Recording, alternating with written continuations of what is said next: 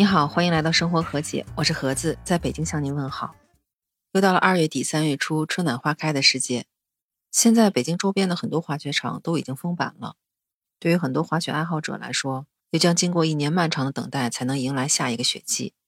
但是在离北京不远的崇礼，作为冬季奥运会的主办地之一，那里的雪季要持续到三月底。而我因为参与喜马拉雅的创作者话题活动。所以很荣幸的被邀请到崇礼太武滑雪小镇进行体验。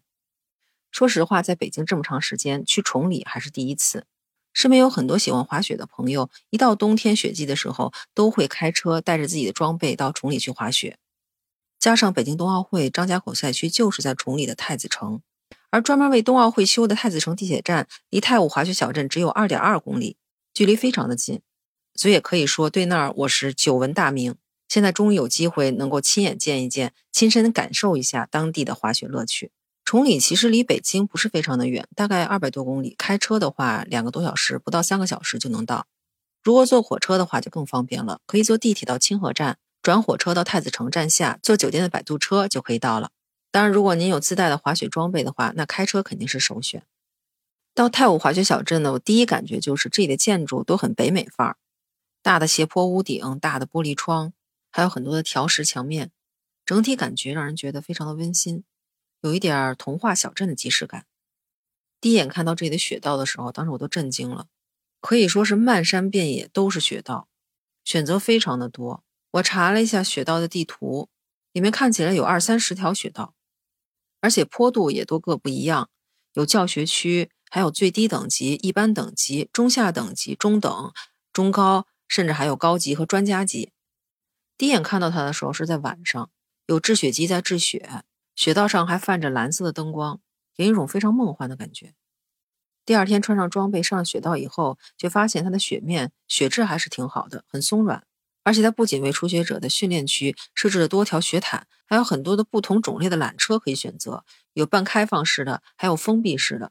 甚至可以做为高级雪道设置的封闭缆车，到山顶去俯瞰周边的景色。我想这个可能是在其他的滑雪场都没有的。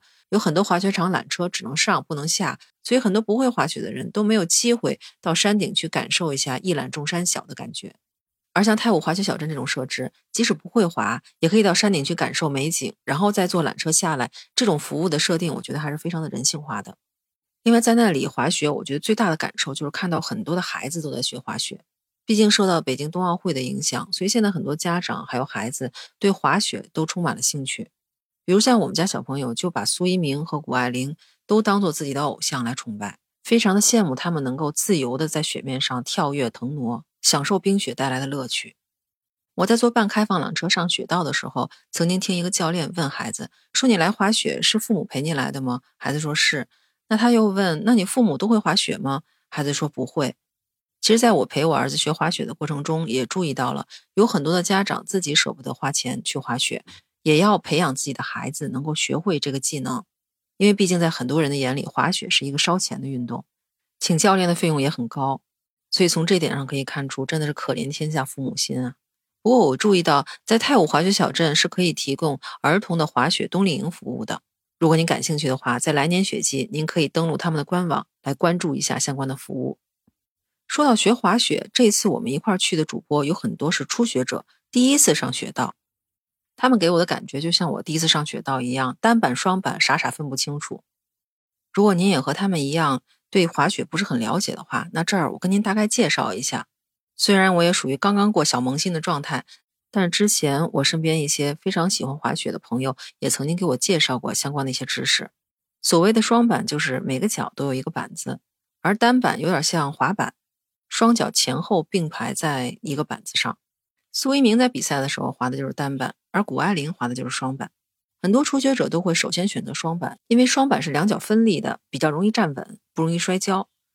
而且很多喜欢滑雪的人都给我讲过，双板是先易后难，单板是先难后易，也就意味着双板很容易上手，不容易摔跤，而且很快就能学会，至少能上中级道。但如果滑单板的话，刚开始学摔跤是肯定难免的。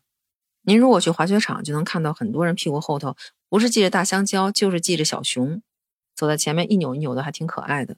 一般来说，系这样护具的大多数都是学单板的。几乎每一个滑单板的朋友，滑完雪都是一种坐立难安的状态，因为屁股摔的实在是太疼了。因为最开始单板是需要先学站立和推坡的，然后再学习换刃，所以他摔倒姿势大多数是屁股着地。双板就不一样，那摔倒的姿势是五花八门。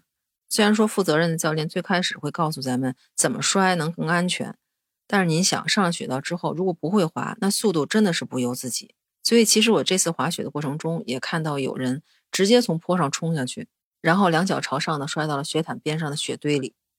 这细想想还确实有点危险。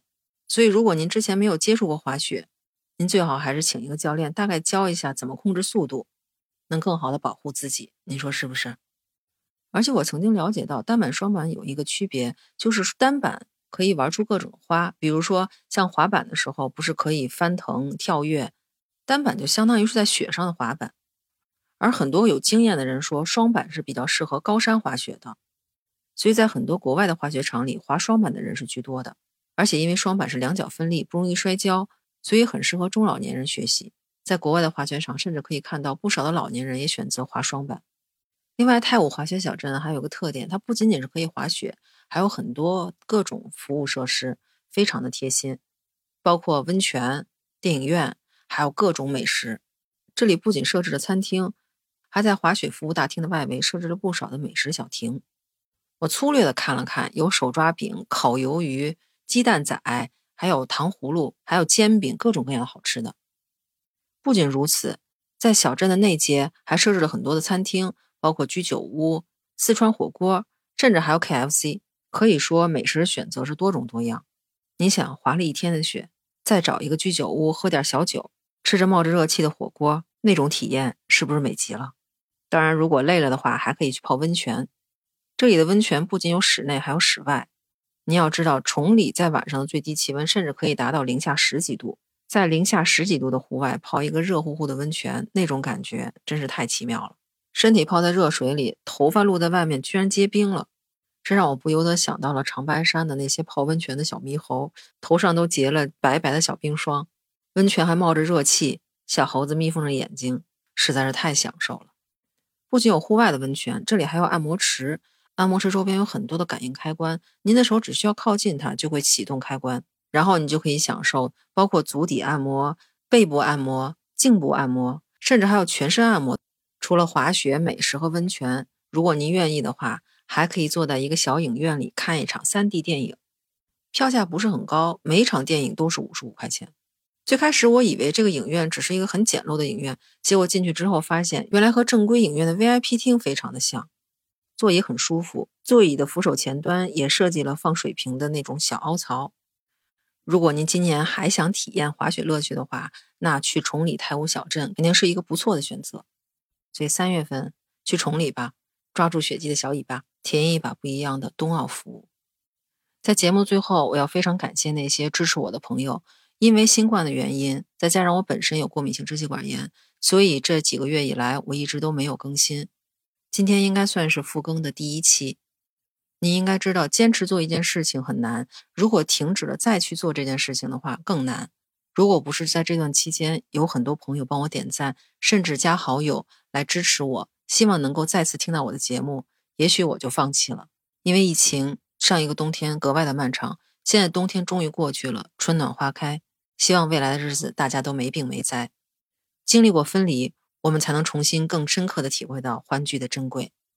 那这期就到这里，感谢您收听《生活和解》。